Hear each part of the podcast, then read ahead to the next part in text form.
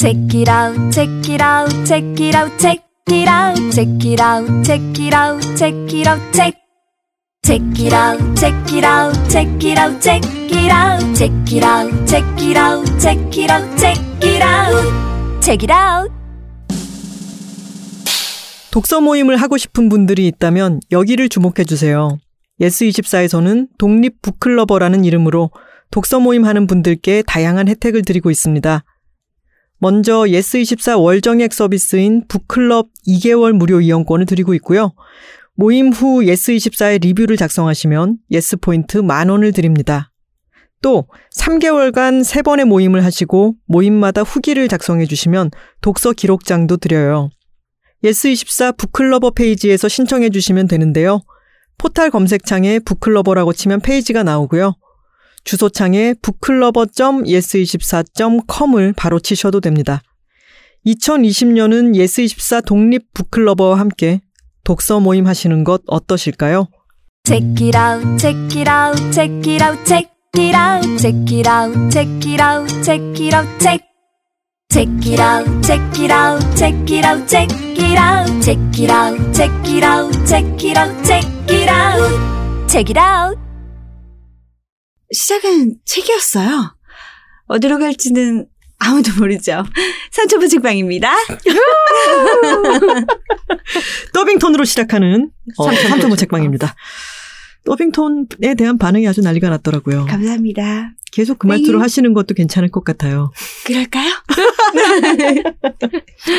히마라야 측면 돌파 2부가 시작됐습니다. 저는 톨콩이고요. 안녕하세요. 단호박입니다. 저는 그냥입니다. 후! 무슨 말로 시작할지 또 생각 없이 시작해 버렸네요. 네, 그랬네요. 더빙 도세가밖에 안 했어요. 저는. 쉬는 시간 동안 저희 우리 그 그냥님이 싸우신 떡 먹고 아, 네. 네. 하하호호 하다가 그냥, 시작해 버렸네요. 그냥 시작해 버렸네요. 오늘은 뭐 간단하게 담백하게 시작해 볼까요? 그럴까요? 그럼 오늘 첫 번째 순서가 누구죠? 저, 저인가요? 네. 아, 하하호호 하고 시작했지만, 음, 제가 그동안, 어, 겪은 일이 있습니다. 저희 할머니가 돌아가셨습니다. 아, 네. 근데 갑작스레 돌아가신 건 아니고, 저희 할머니는 93세셨고요. 여러 해 동안 알아, 어, 앓고 계셨어요. 어, 그리고 맨 마지막에 제가 할머니 뵈러, 어, 저희 외삼촌 댁에서 간병인이 오고, 거기 계셨는데, 몸을 잘 일으키지 못하셨고, 누워서, 어, 네가 누구냐? 그러면서 이렇게 한참 보시고, 아, 아, 하나구나. 뭐 이렇게 알아보는 음. 어, 상태셨는데, 그런 말씀을 하셨어요. 일단 저를 보시면 늘 어, 하는 말씀을 빼놓지 않으셨죠. 시집가래. 아, 언니. 그랬고, 그리고 또 한마디는, 아이고, 하나야, 내가 와 이리 안 죽겠노? 어. 라고 하셨어요. 근데, 아, 참, 할머니도 그렇게 앓고 계신 동안이 아주 힘드실 테고, 저는 그 말씀이 아주 계속 기억에 남았어요. 할머니가 지금 삶이 어떨까? 음. 할머니는 예전에 요양병원에 여러 해 계셨고, 그리고 여, 요양병원에 있으면서 여러 증세들 힘들었던 아주, 그래, 요양병원에 가기 전에 병원에 응급하게 실려 가셨을 때도 있었고, 그랬었는데, 요양병원에서 어, 시간 맞춰가지고 밥 먹고 약 먹고 하니까 그 증세는 호전이 됐어요. 근데 거기에 제가 이제 그 요양병원은 여러 번 갔었는데, 그때마다 옆에 너무 아픈 분들이 계시고, 그리고 다 똑같은 환자복을 입고 계시고, 요양병원 자체는 햇빛도 잘 들고 그런 공간이었지만, 거기 있으면서는 내가 어떤 삶을, 어, 만들어 나가기보다는 계속해서 시간에 맞춰가지고 움직여야 되고, 내가 할 수 있는 어떤 여지 같은 게 많지 않잖아요. 여러 명이 같이 있으면서 TV도 자기 보고 싶은 대로 막 돌리거나 하는 것도 아니고, 그런 공간에서 오래 계셨었고, 그러다가 나중에는 저희 외삼촌 댁으로 옮겨서 이제 또 여러 해를 계시다가 돌아가신 거였어요. 그래서 가족들도 마음의 준비를 다 하고 있었고, 그리고 올해 초 들어가지고 할머니가 아무래도 돌아가실 것 같다라는 이야기를 듣고, 어, 약간의 대기 같은 걸 하고 있었고요. 그리고 돌아가셨습니다. 화장터를 갔어요. 어, 물론 장례식에도 갔었고. 근데 여러분들 화장터 가보셨나요? 저는 가본 적 없어요.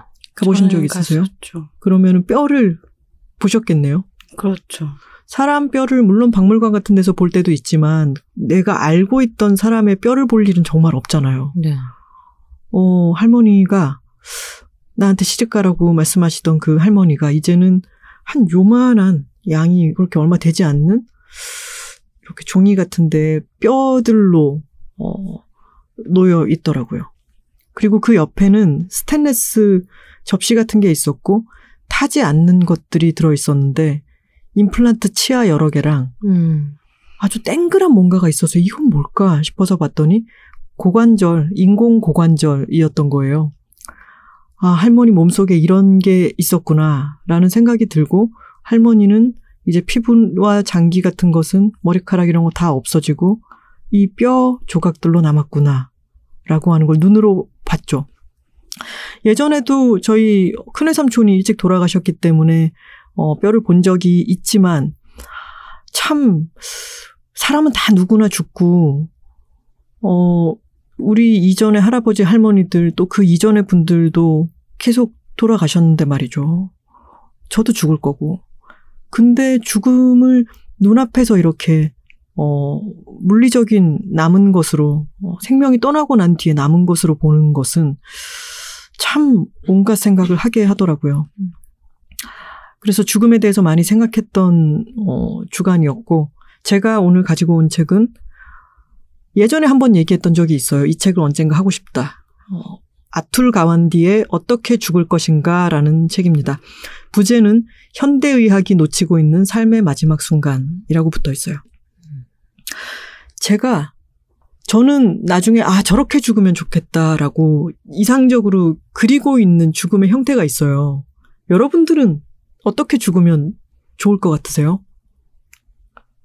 어, 덜 아프고 죽었으면 좋겠다 정도. 음, 저도. 예. 음, 그러니까. 너무 오랫동안 앓게 되면 음, 제 주변 분들도 힘들어 하실 테니까 음. 앓더라도 짧고 임팩트 있게 아이고. 이렇게. 준비할 시간을 줘야 하니까요. 음, 그냥 갑자기 죽어버리게 되면 그 여파가 훨씬 더 크게 될 것 같아서. 그건 진짜 남은 사람들을 생각하는 것이죠. 네. 어, 일단 앓고 싶지 않은 거는 내가 아프고 싶지 않은 것도 당연하거니와 오래 앓게 되면은 주변에 있는 사람들이 너무 힘드니까 네. 그런 것도 생각하게 되고 또 너무 갑자기 내가 죽어버리면 다른 사람들이 마지막 인사를 할 네. 또는 마음의 준비를 할 그런 시간을 주지 못하는 거니까 그 남아있는 사람들을 생각하면 아, 그렇게 되면 또 별로 좋지 않겠군이라고 생각하게 되는 거죠. 사실 저는 내세를 믿지 않기 때문에 저는 죽으면은 그 순간 나에게는 아무 더 이상 고통도 없고 아무런 문제가 되지 않는다고 늘 생각을 하고 있지만 어, 남겨진 사람들에 대해서는 생각하게 되죠. 저는 옛날에 안토니아스 라인이라고 하는 영화를 봤는데 음. 그 영화는 너무너무 좋아요. 제가 음. 정말 좋아하는 영화인데 그 영화의 첫 장면이 어떻게 시작하냐면 안토니아라고 하는 어 할머니가 있어요. 네, 나레이터가 나레이션을 하는데 안토니아는 오늘이 자신의 마지막 날이라는 것을 알았어요. 어. 그래서 그녀는 자기가 아는 사람들을 다 불러 모았어요. 그래서 안토니아가 누워있는 침대가 있고 자기 집에 그리고 그 침대 주변을 삥 둘러서 어, 그 마을에 있는 또는 먼 곳에서도 자기 딸들, 딸들의 또 배우자, 손녀, 손자 뭐 이렇게 다들 와서 둘러서서 안토니아를 보고 있고 한 사람씩을 이렇게 쳐다봐요. 그러고 나서 영화가 플래시백으로 20년 전으로 돌아가서 안토니아가 어떻게 다시 이 마을에 딸 하나를 데리고 오게 되었는가? 딸 하나인가? 어, 여튼 오게 되었는가로 돌아갑니다. 그래서 어, 영화 내용은 침대에 둘러싸고 있었던 그 사람들의 이야기 하나하나가 음. 영화에 이제 다 나오는 거죠. 음. 마지막 장면에 이 둘러싸고 있는 사람들의 이야기를 다 알고 있는 우리로서는 지금 그 장면을 보면 다르게 보이는 거죠. 근데 저는 그 장면을 보면서, 아, 내가 언제 죽을지를 뭔가 알게 되고, 그리고 누워서 사람들이랑 맨정신에 그 사람들을 내가 사랑하게 사랑하는 사람들을 다 소중하게 여기는 사람들을 쭉 보고 작별 인사를 하고 죽을 수 있다면은 저거는 정말 가장 이상적인 죽음이겠구나라고 생각했던 생각했었고 지금도 그렇게 생각을 해요. 하지만 그것은 거의 일어나기가 불가능한 일이죠. 음. 일단 이 책에 따르면은 이 아툴 가완디라고 하는 사람은 의사입니다. 미국의 의사고 어 이름에서 짐작할 수 있듯이 인도계예요. 인도계의 어 사람 의사 하면 숨결이 바람될 때 썼던 네. 폴 칼라니티였나요? 칼라나티였나요? 칼라니티. 네, 폴 칼라니티. 그 사람도 생각이 나고, 음, 이 아툴 가완디도 탁 머릿속에 떠오르는 이름인데, 이분은 스탠퍼드 대학교를 졸업한 뒤에 옥스퍼드 대학교에서 윤리학과 철학을 공부했고, 그 다음에 하버드 의과대학에서 박사학위를 따고, 어, 하버드 보건대학과 지금 교수로 있습니다. 음. 그리고 뉴요커에 기고하는 저자기도 하고 글을 참 잘 써요. 그리고 이렇게 얇지 않은 꽤 두께가 있는 책을 이 삶의 마지막 순간과 지금 의료의 상황이 어떻게 돌아가고 있는지, 죽음에 대해서 우리가 어떤 식으로 겪고 있는지에 대해서 거의 망라를 했죠. 그리고 참 필력이 좋아서 어떤 부분의 에피소드들은 내가 그 사람의 마지막 순간에 함께 있는 것 같아요. 근데 이 책에 따르면 1945년쯤만 하더라도 사람들이 대부분 집에서 죽었다는 거예요. 음. 근데 1980년이 되면 그 수치가 17%로 떨어집니다. 저희 할머니가 돌아가시고 난 뒤에 할머니는 댁에서 돌아가셨잖아요. 음. 저희 작은 이모가 거기 이제 임종을 지키고 나서 어 앰뷸런스를 불렀대요. 앰뷸런스였나? 119에 연락을 했다 그랬나? 그랬는데 할머니가 병원 장례식으로 가기 전에 사람이 네 사람이 차례차례 왔다는 거예요. 경찰서에 경찰이 오고 형사가 오고 그리고 병원에서 오고 또 앰뷸런스가 오고 이랬던가? 그리고 차례차례 와서 해야 될 체크해야 될 것들이 있고 서류 작성도 해야 되는 거죠. 이 사람이 집에서 노환으로 죽었다. 병인은 무엇이고 사인은 무엇이고 이런 걸 명확하게 하지 않으면은 또 어, 그게 불명확함으로 인해 가지고 나중에 병원에 가서 뭐 부검을 해야 되거나 할 수도 있으니까 이런 서류 작성을 해야 되고 막 이런 게 되게 복잡해지고 그 사이에 무슨 수수료도 들고 막 복잡하더라는 거죠. 근데 만약에 할머니께서 음, 장례식을 치른 그 병원에서 계속 치료를 받고 있었고 거기서 돌아가셨으면 이게 그 패키지로 다 처리가 되는 거죠. 맞아요. 어, 이, 어, 맨 마지막 간호와 그리고 장례식으로 연결되는 것, 수송될 때 여러 어, 해야 될 서류 같은 것들도 착착착착 진행이 되는 거죠. 그런 만큼 많은 사람들이 나의 말년은 병원에서 있다가 가게 되겠구나라고 생각하게 되는 확률도 아주 높아졌고요. 제가 아까 뼈를 봤더니 삶이 무엇이, 무엇이고 죽음이 뭐일까에 대해서 생각을 많이 하게 됐다 그랬잖아요. 근데 죽음은 이제 현대인들에게는 어떤 그런 가끔씩 일어나는 어, 이벤트가 아니고서는 죽음을 느낄 수가 없게 됐잖아요. 죽음이 항상 우리 곁에 있다라고 느낄 때는 죽음이 있음으로 인해 가지고 삶에 대해서도 그리고 죽음이라고 하는 상황에 대해서도 많이 생각을 하게 되는데 죽음이라고 하는 것은 삶 자체에서는 완전히 떨어져서 흰 장갑을 낀 하얀 가운을 입은 사람들이 처리하는 세계로 넘어가 버려 있는 것 같아요. 마지막에 아주 어, 나이가 많이 든 분들이 진짜 주의해야 될 게 뭔지 아세요? 낙상입니다. 아, 음. 맞아요. 넘어지는 것을 주의해야 되고 그 넘어지지 않도록 하기 위해서 미국에서는 어, 이 사람은 넘어질 수 있는 가능성이 몇 퍼센트 이상으로 높다. 그러면은 병원으로 막 강제 이송처럼 어. 그러니까 그 이 사람을 여기 이렇게 두면 무책임한 행위 아. 이렇게 생각을 하게 되고 그래서 집을 두고 요양소라든가 이런 데로 아우 더 이상 이러면은 낙상 위험 때문에 안 된다고 그래서 가게 된 분들이 너무너무 괴로운 거예요. 이거는 육체적인 고통이 아니라 음. 생각해 보세요. 우리가 집에 있을 때는 내가 하나하나 사고 하나하나 오랫동안 추억이 깃들어 있는 여러 물건들에 둘러싸여서 내가 있는 거잖아요.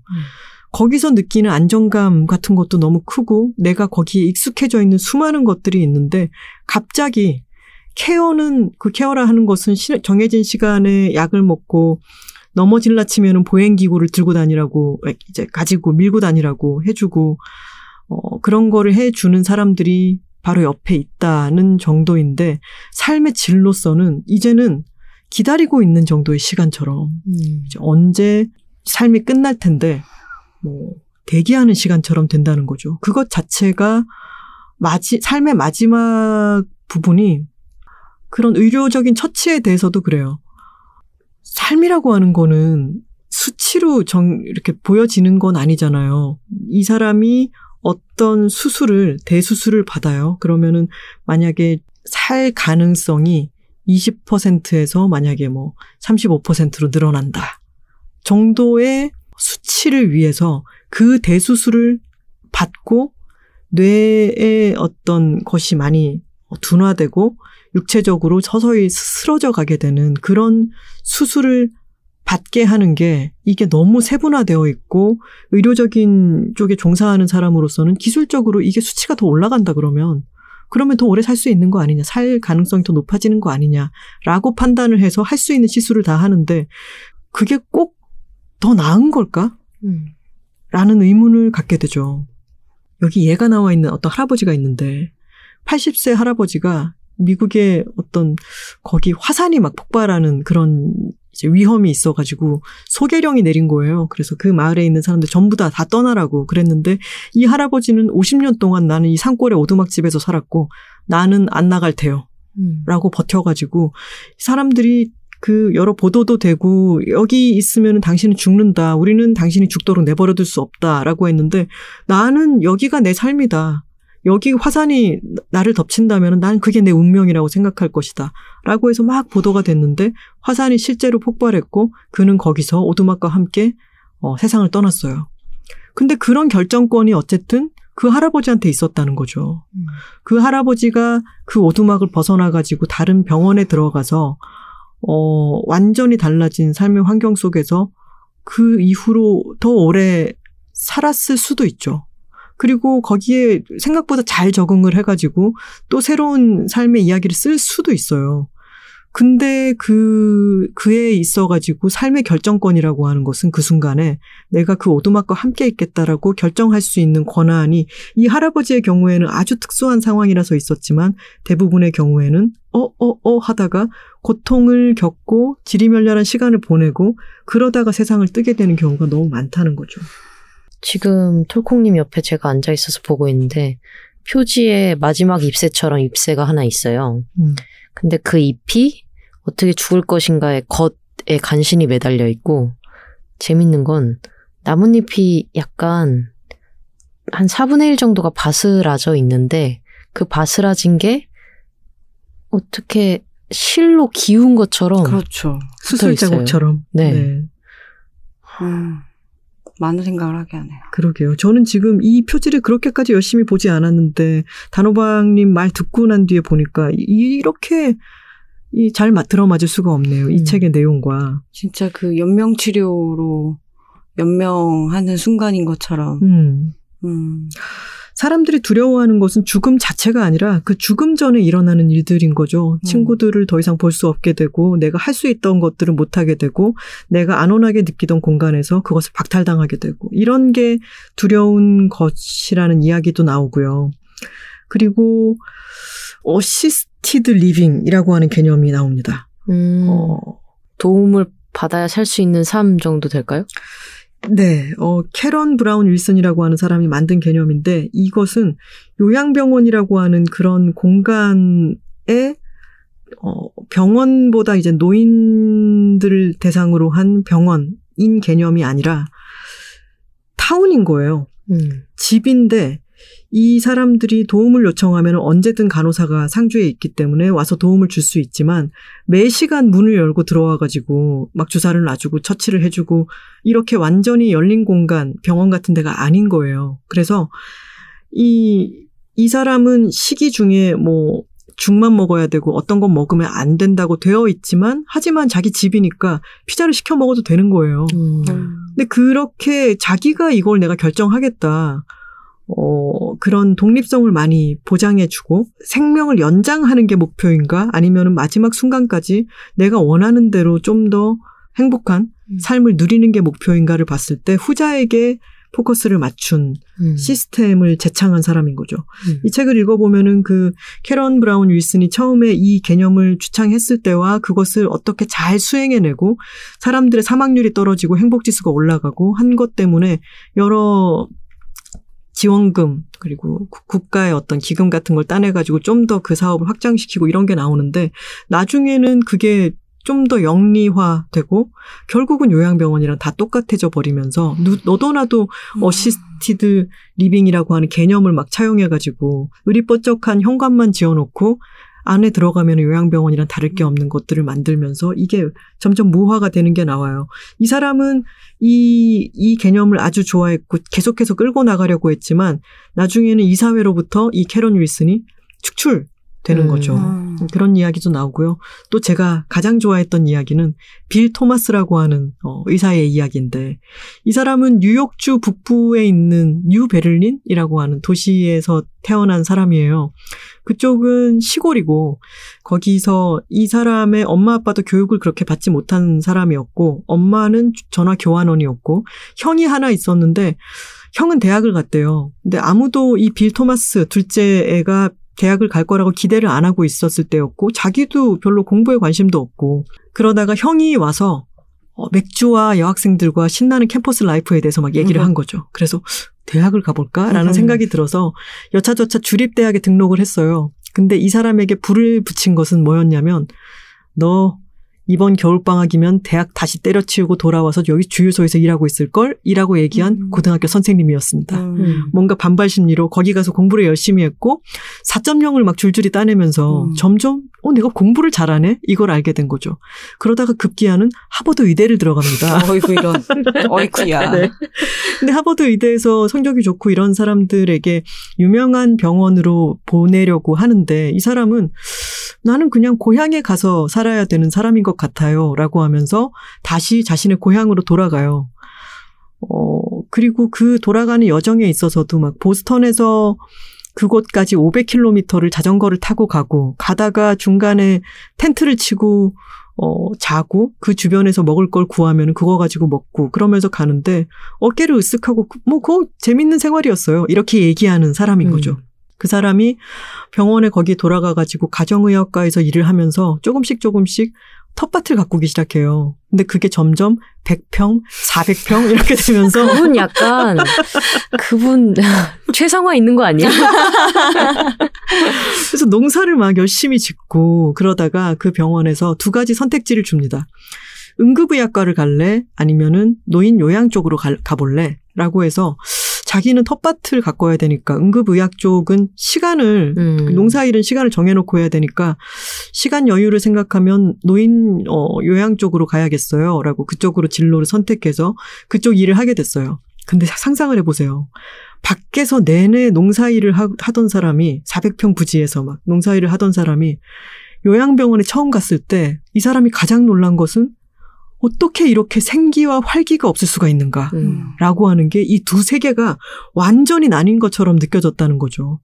어떻게 이럴 수가 있지? 그래서 이 사람이 예전에 학교를 다닐 때, 어릴 적 학교를 다닐 때 특성이 뭐냐면, 세일즈맨 상 이런 걸 되게 많이 받는 거예요. 음. 그래서 이 사람한테 그 비결을 물었더니, 거절당하는 걸 두려워하지만 않으면 돼요. 세일즈라는 음. 거는. 이렇게 얘기한 적이 있었어요. 그런 기질이 있는 사람인 거죠. 그래서 이 사람이 이 요양병원을 바꾸고자 합니다. 그래서 병원장이랑 우리 국가에다가 지원서를 쓰는데 이렇게 좀 바꿔볼까 봐요.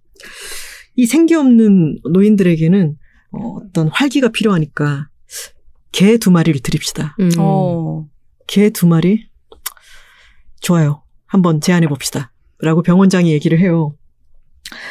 그리고 고양이, 고양이도 있어야죠. 그럼요. 뭐라고요? 방금 개 두 마리라고 했잖아요. 아니, 어떤 사람들은 개를 안 좋아하고 고양이를 좋아한단 말이죠. 고양이도 넣어야겠어요. 하, 그러면 개도 키우고 고양이도 키우자는 거예요? 아, 일단 적어나 봅시다. 그래서 알았어요. 고양이 한 마리라고 적어는 봅시다. 아니요, 아니요. 층이 두 개잖아요. 층당 한 마리씩. 고양이 두 마리. 보건부에 개 두 마리하고 고양이 두 마리를 키우자고 제안하자고요. 아, 일단 적어나 봅시다. 해서 이제 그걸 적었어요. 세일즈 잘하시네요. 넛지 네. 아니에요, 넛지? 음, 약간 한 발 들이기 전략 네. 아니에요. 하지만 이 정도는 우리가 납득할 수 있는 수준이죠. 한 가지 더 있어요. 새는 어떨까요? 새요? 여기 보면은 요양소에서는 새는 키울 수 없다고 나와 있어요. 하지만 새는요. 똑같은 말의 반복. 새를 어쩌게요. 아니, 상상해 보세요. 지금 우리가 이 요양소 창밖을 상상해 봅시다. 지금 막 눈이 쌓여 있고 바깥은 너무 고요해요. 그리고 안에는 이 안에서는 어떤 소리가 들릴까요? 뭐 스피커에서 소리가 들리고 간호사들의 이야기, 대화 소리 이런 게 들리겠죠. 그랬더니 이 빌 토마스라는 의사가 하지만 생명의 소리는요. 새가 있어야 됩니다. 이러면서 새를 몇 마리를 드리겠다는 건데요. 100마리입니다. 그래서 나가! 일단 적어나 보자라고 해가지고 개 두 마리, 고양이 두 마리, 새 100마리 아니, 그리고 너무 단위가 커지잖아요, 갑자기. 엄청나게 많은 화분들 이런 거를 들여놓기로 한 거예요. 그래서 이게 절대 승인이 안 날 거라고 생각했는데 이 사람은 타고난 세일즈맨이잖아요. 가가지고 로비 활동을 또 엄청 열심히 해가지고 그걸 다 따내온 거예요. 근데 이것을 너무 얼렁뚱땅인 게 새장도 주문해서 새장이 도착하기 전에 새가 먼저 온 거예요. 그래서 새 인코 100마리를 요양병원 1층에 있는 미용실에다가 새를 다 풀어놓고 문을 닫고 가버린 거예요. 그래서 새장을 하나하나 조립해서 의사가 직접 들어가가지고 새들 중에 한 마리를 겨우 잡아가지고 새장에 넣으면 밖으로 막 꺼내 보내고 이러니까 병원에 있던 사람들도 얘들 진짜 어설프구나 하면서 이제 기웃기웃 보고 이러다가 각, 각 병실마다 새들이 들어오고, 그리고 새소리가 계속 들리고, 그리고 개들, 돌봐줘야 될 개들이 있고, 고양이가 돌아다니고, 이러다 보니까 아주 그냥 삶의 의미가, 이유가 없이 살아가고 있던 어, 노인 환자들이 너무 말없이 의자에만 앉아 있던 어떤 할머니가 내가 얘를 산책시켜도 될까요? 음. 이렇게 물어보고 나서기 시작하고 점점 화분을 돌보고 새소리가 들리고 개를 산책시키고 이러면서 사람들의 그러니까 질병의 어떤 수치도 떨어지고 기대 수명도 더 연장이 되기 시작한다는 그런 얘기가 있었어요. 그래서 이 책에서 어, 이 책을 통틀어서 하려는 말은 뭐냐면 죽음을 둘러싼 의료의 방향에 대해서 이야기를 하고 있어요. 의료라고 하는 게 어떤 기술적인 곳으로 치우쳐서 이 사람의 삶에 있어 가지고 생존율을 높이는 방향으로 너무 가다 보니까 이 사람의 삶의 마지막을 존엄하게 어떤 행복감을 누릴 수 있을 만큼 누리고 정리할 수 있을 만큼의 시간을 갖고 어, 그런 마무리를 제대로 할 수 있을 만큼 서로를 배려할 수 있는 그런 체계가 아니라는 거죠. 지금 현대의학은. 그래서 우리가 죽음에 대해서 의학이 어떤 식으로 접근을 해야 될까라고 하는 문제 제기와 함께 여러 다양한 사례를 들려주고 있는 책이고요. 이 사람이 인도 사람이고 엄마 아빠가 둘 다 의사예요. 미국에서 활동하는 의사였고 마지막에는 자기 아버지가 죽는 순간에 얘기가 나옵니다. 아버지는 의식을 잃었다가 다시 돌아왔다가 의식을 또 잃었다가 어, 다시 돌아와서는 또 맛있, 맛있게 뭔가를 먹기도 하고 그러는데 그 시간이 이제 길어지다가 아버지가 다시 의식이 돌아왔어요. 그랬는데 이런 얘기를 하는 거죠. 여동생이 말했다. 힘드시죠? 그렇죠? 음, 힘들다. 쭉 잘 수 있다면 그렇게 하고 싶으세요? 그래. 우리와 같이 있고 싶지 않아요? 어머니가, 어머니가 물었다. 아버지는 한동안 아무 말이 없었다. 우리는 기다렸다. 이런 일을 겪고 싶지 않아. 라고 이야기를 하는 거죠. 아버지가 의식이 돌아왔을 때는 내가 이들을 두고 가야 한다는 걱정, 이 사람들의 남은 삶이 어떻게 될 것인가, 이런 몸은 교- 고통을 느끼고 있지 않았대요. 모르핀을 투여받고 있었기 때문에. 그런데 여러 걱정이 있는 세계로 다시 돌아왔다는 게 이제는 자신이 그게 평온하지 않은 거예요. 음.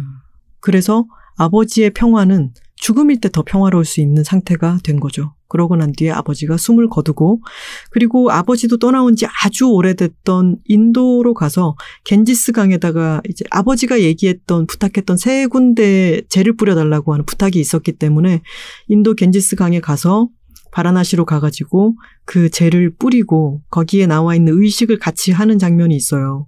근데 이 사람은 의사잖아요. 겐지스강에서 이제 강물을 떠먹는 그런 의식이 있는데 자기는 겐지스강은 전 세계에서 가장 오염된 강 중 하나이기 때문에 거기 수질 같은 거를 다 조사해보고 항생제도 미리 먹고 가서 그거를 스푼으로 이제 세 스푼을 떠서 먹었는데 그래도 편모충에 감염이 됐대요. 음. 여튼 그런 의식을 하면서도 내세가 있고 그런 의식의 어떤 실질적인 효용에 대해서는 믿고 있지 않은 사람이지만 거기 그 장례 절차를 보면서 크게 느낀 것은 우리는 거대한 이야기의 일부구나. 우리는 다 흘러가는 것이로구나. 라고 하는 거를 느낄 수가 있었대요. 인도는 제가 지난번에 문보영 시인 나왔을 때 계기 같은 것들이 태국으로 많이 옮겨갔다 얘기를 했지만 여전히 참 스피리추얼한 나라이고 어떤 이야기 속으로 통합시킬 수 있는 어떤 영적이고 감정적인 부분을 다독이는 의식 같은 것이 맨 마지 이 책의 맨 마지막 장면인데 죽음에 대해서 제가 할머니의 뼈를 보고 느꼈던 생각들처럼 여러분들도 이 책을 한번 읽어보시고 이게 의학만 나와 있는 책은 아니에요. 죽음에 대해서 내가 어떤 식으로 죽을 것인가, 어떤 식으로 마무리를 하는 게 나은 방법일까, 그리고 내가 나중에는 어떤 처치를 거부하고 음. 어떤 처치는 받아들일 수 있도록 판단을 해야 될 것인가 이런 생각도 해보게 하는 책이라서 어, 살아있는 사람이라면 한 번쯤 음. 읽어보시면 죽은 사람은 어차피 못 읽죠. 네, 그렇죠. 네. 죽은 사람도 모르는 일이죠. 저희는 음. 죽어본 적이 없기 때문에 가능할 수도. 이 책 진짜 여러분들도 꼭 한번 언제 시간이 되시면은 네. 네, 읽어보시면 좋겠습니다. 네. 저도 톨콩님 말씀 들으면서 진짜 지금 너무 많은 생각이 머리에서 막 떠오르고 충돌하고 막 뒤섞이고 막 이러는 느낌이에요. 저는 외할머니, 친할머니 두 분 다 이제 댁에서 임종을 맞으셨는데 음. 외할머니가 돌아가실 때는 제가 그 집에 없었고 친할머니는 저희 엄마가 모시고 살았기 때문에 저희 집에서 돌아가셨어요. 근데 저도 친할머니 같은 경우에는 돌아가시기 전에 다 저희하고 인사하시고 음. 엄마한테 고마웠다 다 어. 얘기하시고 왜냐면 7, 8년 동안 저희 엄마가 병수발을 드셨기 때문에 음. 고맙다는 얘기 얼마나 마지막에 또 하고 싶으신 이야기였겠어요. 음. 그런 얘기 다 하시고 저희랑 인사 잘 하고 그때 신부님께서 오셔서 다 절차도 하시고 편하게 가셨어요. 근데 이제 같이 떠오르는 게 저희 아버지의 죽음인데 음. 저희 아버지는 중환자실에 계시다가 돌아가셨기 때문에 음. 중환자실에 올라갈 때는 사실 이미 다시 일반 병실로 내려올 가능성은 희박한 거거든요. 음.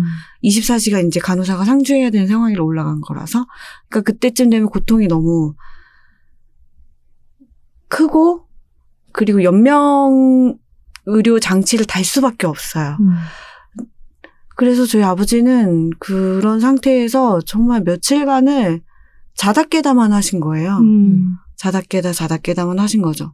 근데 지금만 생각해 보면 그게 무슨 의미가 있었을까? 아버지에게 그 마지막 며칠이 음. 무슨 의미가 있었을까라는 생각이 드는 거거든요. 음. 그러면서 할머니가 맞았던 죽음과 너무나 극명하게 음. 대비가 되는 것이죠. 그래서 제가 아버지가 돌아가시고 나서 이 일을 하고 하면서 요즘에 그 연명치료 의향서를 남길 수 있잖아요. 네. 그 법이 통과되고 나서 의사 선생님을 인터뷰할 일이 있었어요.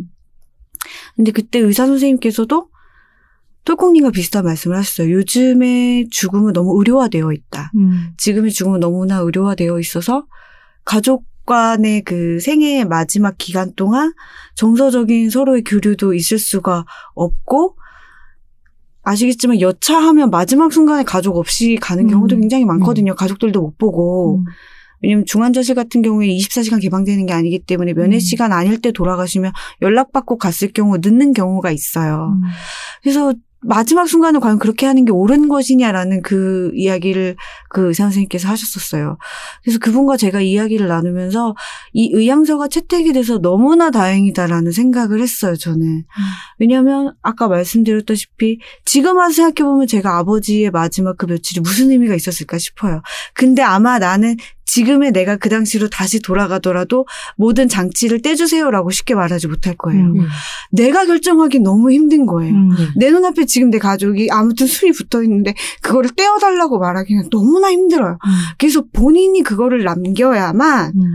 서로가 가- 본인도 원하는 죽음의 방식에 가까워질 수 있고 가족들도 죄책감을 덜 수가 있어서 그게 음. 참 정말 중요하다고 생각해요. 음, 여기 그런 얘기가 있어요. 요즘의 의사들은 진군하는 장군이기는 한데 음. 병사들에게 언제든지 그만 가고 싶으면 얘기해. 그렇죠. 라고 하는 장군이라는 거죠. 옛날이었으면은 내가 모든 의료적 지식을 갖고 있고 내가 이렇게 해야 된다, 저렇게 해야 된다 끌고 나가고 또 다른 식의 장군은 모든 정보를 제공할 테니까 당신이 선택하세요. 이렇게 하는 두 종류의 의사가 있다면은 지금의 이 장군의 경우는 이도저도 아니기도 하고 음.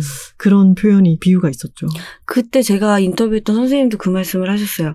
의사가 볼 때 사실 의사는 더 많은 죽음의 경우를 너무 많이 보는 사람이기 때문에 보면 이 사람이 지금 이게 무의미한 연명 치료인지 아니면 정말 효능이 있는 치료인지를 알 수 있잖아요. 네. 근데 그걸 유가족이 될 사람들한테 말해줄 수도 있죠. 지금 음. 이건 무의미한 연명 치료예요. 이분을 위한 방법이 진짜 뭔지 생각해 보세요라고 말할 수도 있죠. 근데 이걸 말했을 경우에 이게 나중에 분쟁이 되는 경우들이 왕왕 있었던 거예요. 네. 그러니까 의사는 눈에 보이지만 말할 수가 없고 음. 그 선택과 그에 따른 책임은 다 남은 가족들한테 가게 되는 상황인 거죠. 음. 그래서 그런 걸 위해서라도 자신이 원하는 죽음의 방식을 음. 그렇게 문서로 남겨두거나 문서 남겨두는 게 중요하고요. 왜냐하면 평소에 가족들과 이야기하는 것도 중요하지만 그게 또 문서로 남아서 효력이 있어야 되기 때문에 음. 그렇게 하는 게 이제 굉장히 좋은 방향으로 가고 있다. 이런 이야기를 서로 나눴던 기억이 나요. 음. 진짜 죽음이 병원이냐 집이냐 이런 얘기만은 아니고 이 책에도 보면은 이제 부양 같은 것이 가능했던 예전의 어떤 생활 방식이라는 게 있고 지금은 서로 서로 간에 부모도 자식과 떨어져 지내는 것에 더 그 행복감을 느끼는 현대 사회에 대한 이야기도 있고 굉장히 다각도로 짚어놓은 책이니까 어, 기회가 되시면 청취자님들도 꼭 한번 읽어보시면 좋겠습니다. 네. 좋습니다. 아, 제가 오늘 가지고 온 책은 모라 에런스 밀리가 지은 나는 혼자일 때 더 잘한다. 잘한다, 잘한다, 잘한다. 우쭈쭈 우쭈쭈 우쭈쭈. 뭘 더 잘하나요? 삼천포 책방? 더빙? 단호박님, 네, 이 질문 조금 민감할 수도 있는데 대답 안 하셔도 됩니다. 네, 회사에서 일하시는 동안 네. 혼자 화장실에 가서 울었던 적 있으세요? 있죠. 그쵸? 네. 누구나 있는 거죠? 뭐, 한 95% 정도는 있지 않을까요? 그죠? 네, 거의 저도 다 있어요. 있- 아, 그렇죠. 네. 거의 다 있겠죠. 음, 있겠죠. 저도 있었던 것 같아요. 왜 이, 울었어요? 전, 그... 음. 다양한 이유가 있나요? 그것도 다양한 이유가 있겠지만 저는 음. 아마 저 씨, 저 씨, 저 씨가 없으면 선배, 선배 진짜 너무 빡쳐가지고 선배 새끼. 진짜요? 뭐 이러지 않았을까. 삐처리 엄청 나겠네요? 아니, 뭐, 음, 그렇죠. 저는 정규직 전환할 때, 정규직 전환 그 PT 하고 나서 엄청 울었었어요. 어, 왜요? 못한 것 같아서? 뭐, 그렇기도 했었고, 그때 약간 압박식으로 좀 진행을 했었어요. 아, 그거 음. 없어져야 할 병폐라고 생각합니다, 저는. 음. 뭐, 그 당시에 저한테 압박하던 분은 다 나갔으니까 괜찮죠. 멋지다. 이거야말로 이게 수액이죠. 권선징악 아니에요? 가만히 있으면 적의 머리가. 강물에 소리를 오도 아 이거 경험이었구나. 단어베이. 단어베이의 경험이었어. 어머나. 네. 톨콩님이 더 궁금해요. 뭐가요? 톨콩님도 울었던 적이 있었다고. 아까 얘기했잖아요. 선배 새끼 때문에 빡쳐가지고. 아, 그쵸? 네. 저만 그런 거 아니었죠? 네. 저 갈아먹어도 시원찮을 진짜 씨. 그렇죠. 제가 이 얘기를 왜 했냐면요. 이 책의 원제가 Hiding in the Bathroom이에요. 음. 음. 음, 화장실에 숨는 거죠. 음. 화장실에 숨는 이유가 사실 많겠죠. 숨어서 눈물을 흘리는 이유가. 우리가 지금까지 말한 그런 여러 가지 이유도 있겠지만, 이 책에서 이야기하는 건, 만약 그 이유가 당신이 너무 내향적인 사람이라서 이 단체 조직 생활이 버거워서 그런 거라면, 한번 다른 방법도 우리 생각해 볼까? 음. 라고 말하는 책입니다. 음. 이 책의 저자 모라 에런스 밀리는요. 아, 이분 좀 대단하세요. 일단 아까 얘기했던 Hiding in the Bathroom이 이분이 진행하는 팟캐스트 이름이기도 하대요. 오. 아니 화장실에 숨어서 하시는 건 아닐까요? 왕왕왕왕 회사 다니고 있는데 화장실에 숨어서 팟캐스트를 부업으로. 옆방에서 누가 울면 똑똑 왜 울죠? 뭐 이러면서 거기까지 안 됩니다. 네. 이분이 지금은 사회적 마케팅 회사 우먼 온라인이라는 곳의 CEO인데요.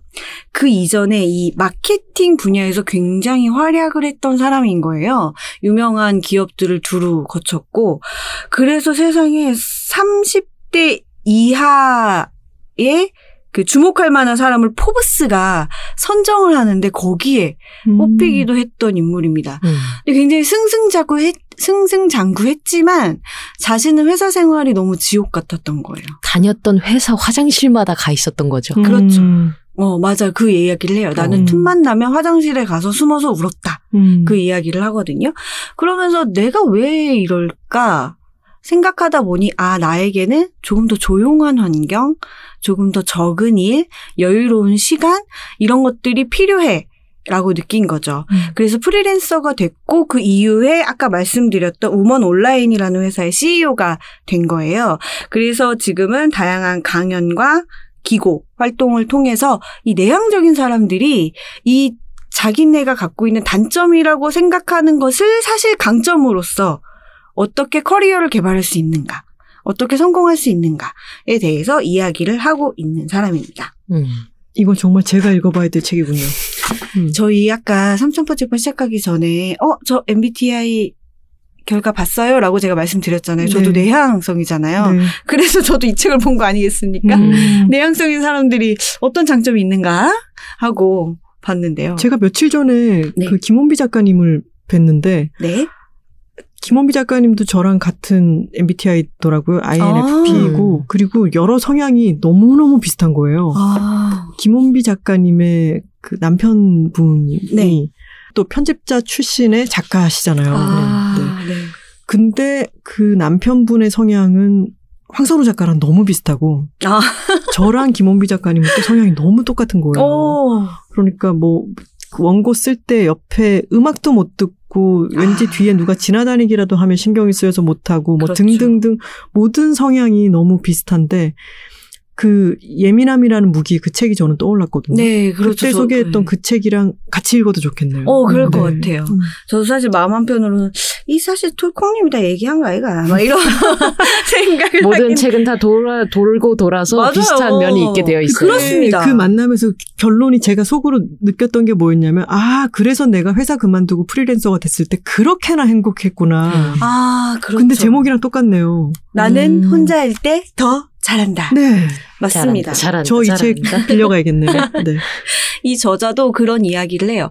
당신이 하는 일 자체가 너무 원하는 일이 아니라서 지금 회사 생활이 굉장히 고역이고 화장실에 숨어서 울 수도 있지만 자신의 경우에는, 이 저자 자신의 경우에는 내가 이렇게 시간을 좀 자율적으로 쓸 수 있고 고요한 분위기에서 내가 원하는 시간에 집중해서 일을 할 수 있고 이렇게 바뀌었더니 내가 내 일을 좋아한다는 걸 알게 됐다는 거예요. 음. 그거야. 예, 이런 경우도 네, 네. 있다는 거죠. 음. 예, 그래서 지금 당신이 화장실에서 많이 울고 있다면, 울으면서 이 삼천포책관 듣고 있다면, 떼치야라. 아니다, 아니다, 아니다, 아니, 아니다, 그걸로 아니다. 결론이 나면 아니? 어떡해요? 당신이 우는 이유가 무엇이냐? 한번 생각을 해보시라 이겁니다. 어, 만약에 정말 내가 딱 정해진 시간 동안 내 자율적으로 업무 순서를 막 정하고 해서 내가 일할 수 있으면 난 이 일을 계속 할 것 같아. 라는 생각이 든다면 변화를 시도해보라는 거죠. 음. 장소를 바꾸고 음. 시간을 바꾸, 바꾸고 방법을 바꿔서 네. 한번 해보라는 거죠. 음. 사실 저는 프리랜서이지만 저한테도 쉽지 않은 일이란 생각이 들었어요. 왜냐면 톨콩님은 프리랜서이시니까 더 잘하실 수도 있고 아니면 저랑은 또 위치가 많이 다르시기 때문에 다를 수 있지만 일을 적게 하겠다고 거절을 하는 게 프리랜서도 쉽지는 않거든요. 음. 왜냐하면 계속 거절을 하면 계속 의뢰 받는 일이 줄어들기 때문에 음. 그리고 아 저 사람이랑 일하기가 좀 힘들어. 그러니까 계속 조율을 해야 돼. 아니면 저 사람 외에 다른 사람하고 또 해야 내가 원하는 목표를 양을 채울 음. 수가 있어라고 생각할 수 있기 때문에 상대는 프리랜서한테도 쉽지 않은 일이기는 해요. 음. 그래서 아, 직장에 계신 분들은 더더욱 너무 힘들겠다 이런 생각이 들어요. 한 예로 그런 경우가 있었어요. 이 책에 나오는 것 중에 둘째 출산을 앞두고 회사에서 일하기가 이제 너무 시간적으로도 많이 힘이 들고 하니까 그만둬야겠다라고 고민을 하는 분이 있었어요. 네, 이제 조언을 해주시는 전문가가 그러지 말고 회사와 협상을 한번 해봐라. 음. 회사도 네가 필요하다면 너의 요구 조건을 수용할 것이다. 음. 협상을 해라. 라고 했는데 처음에는 이 당사자가 아 그럴 리 없다. 음. 라고 했는데 설득이 돼서 회사에 갔어요. 얘기를 하러. 그래서 전화가 온 거예요. 나 너무 화가 난다. 왜? 내가 회사에서 나의 요구 조건 안 들어줄까봐 막 경우의 수를 다 따져서 그 경우엔 내가 어떻게 보완을 할 건지 다 준비해 갔는데 그거 들어보지도 않고 그렇게 하래. 이렇게 된 거야. 내가 다 준비해 갔는데 밤새 고민했는데 들어보지도 않고 응 그럼 그렇게 하지 재택근무해. 이렇게 됐다는 음. 거예요. 근데 이런 경우가 얼마나 되겠어요, 사실은. 대부분 이렇게 얘기하고 싶잖아요. 저 출퇴근 시간 아껴서 재택근무하고 싶습니다. 대신 집에서 근무하는 대신 압축적으로 아주 알차게 일을 해보겠습니다. 이렇게 얘기하고 싶지만 그게 받아들여지는 경우가 과연 얼마나 될까. 근데 그게 읽으면서도. 생각보다는 더 있을 수도 있지 아, 않을까요? 그럴까요? 많은 경우 그렇게 제안을 할 생각을 잘 못해서 그렇지. 그렇죠. 어, 음, 그 이제 미국인가요? 네, 그렇습니다. 네, 미국의 다른 점도 있겠지만 그렇게 회사에 딜을 해봤을 경우 생각보다 이루어지는 경우들도 보이던데요. 아, 그래요? 네. 너무 희망적인 얘기네요. 음. 희망적이다. 단호박님 어때요? 저요? 회사에 몸담고 계신 분으로서. 회사에 재택근무를 제- 제안하면 어떻게 되냐고요? 어, 제안해 본 적이 없어서 잘 모르겠지만. 여러 회사에 제안을 하는 게뭐그 네. 처음에 연봉 협상이었나 아니면 연봉 인상에 대해서 협상을 하는데 어 자기 컴퓨터를 뭐로 바꿔달라거나 다른 여러 가지 것들을 제안을 하는 경우는 뭐? 그렇게도 돼? 이렇게 받아가고 자기가 원하는 대로 조직을 하고 업무 환경 같은 것도 좀 바꾸고 하는 게 그 여지는 생각보다 많았던 것 같아요. 저는 저는 주어진 대로 하고 내가 알아서 이걸 좀 힘들어 하든 어떻게 바꿔보려고 제 개인적인 차원에서 생각했다면 협상을 잘하는 사람들은 또 그렇게들도 잘 하던데요. 아, 진짜 네. 저한테 희망적인 얘기예요. 음. 아마 방송을 들으시는 많은 내향인 분들에게도 희망이 되지 않을까. 진짜 그런 생각이 들어요. 그리고 내향이라는 게 상황 따라 좀 다른 것 같아요. 그렇죠. 그게 한국에서 내향적이다라고 하면은 좀 다른 사람들한테 뭐 요구를 잘 못한다 이런 식으로 많이 좀 나오게 되는 것 같고 또 다른 한편으로는 그냥 집에 혼자 있는 걸 좋아한다라는 걸 내향으로 얘기하기도 하고 아. 되게 많이 섞여 음. 있는 개념인 것 같아요. 네. 여기 그래서 당신은 내향적입니까를 확인할 수 있는 질문들도 실려 있어요. 수전 케인이라는 저자가 쓴 콰이어트라는 책이 있대요. 음, 네. 이게 내향인들의 경전과도 같은 책이라고 여기 써 있습니다.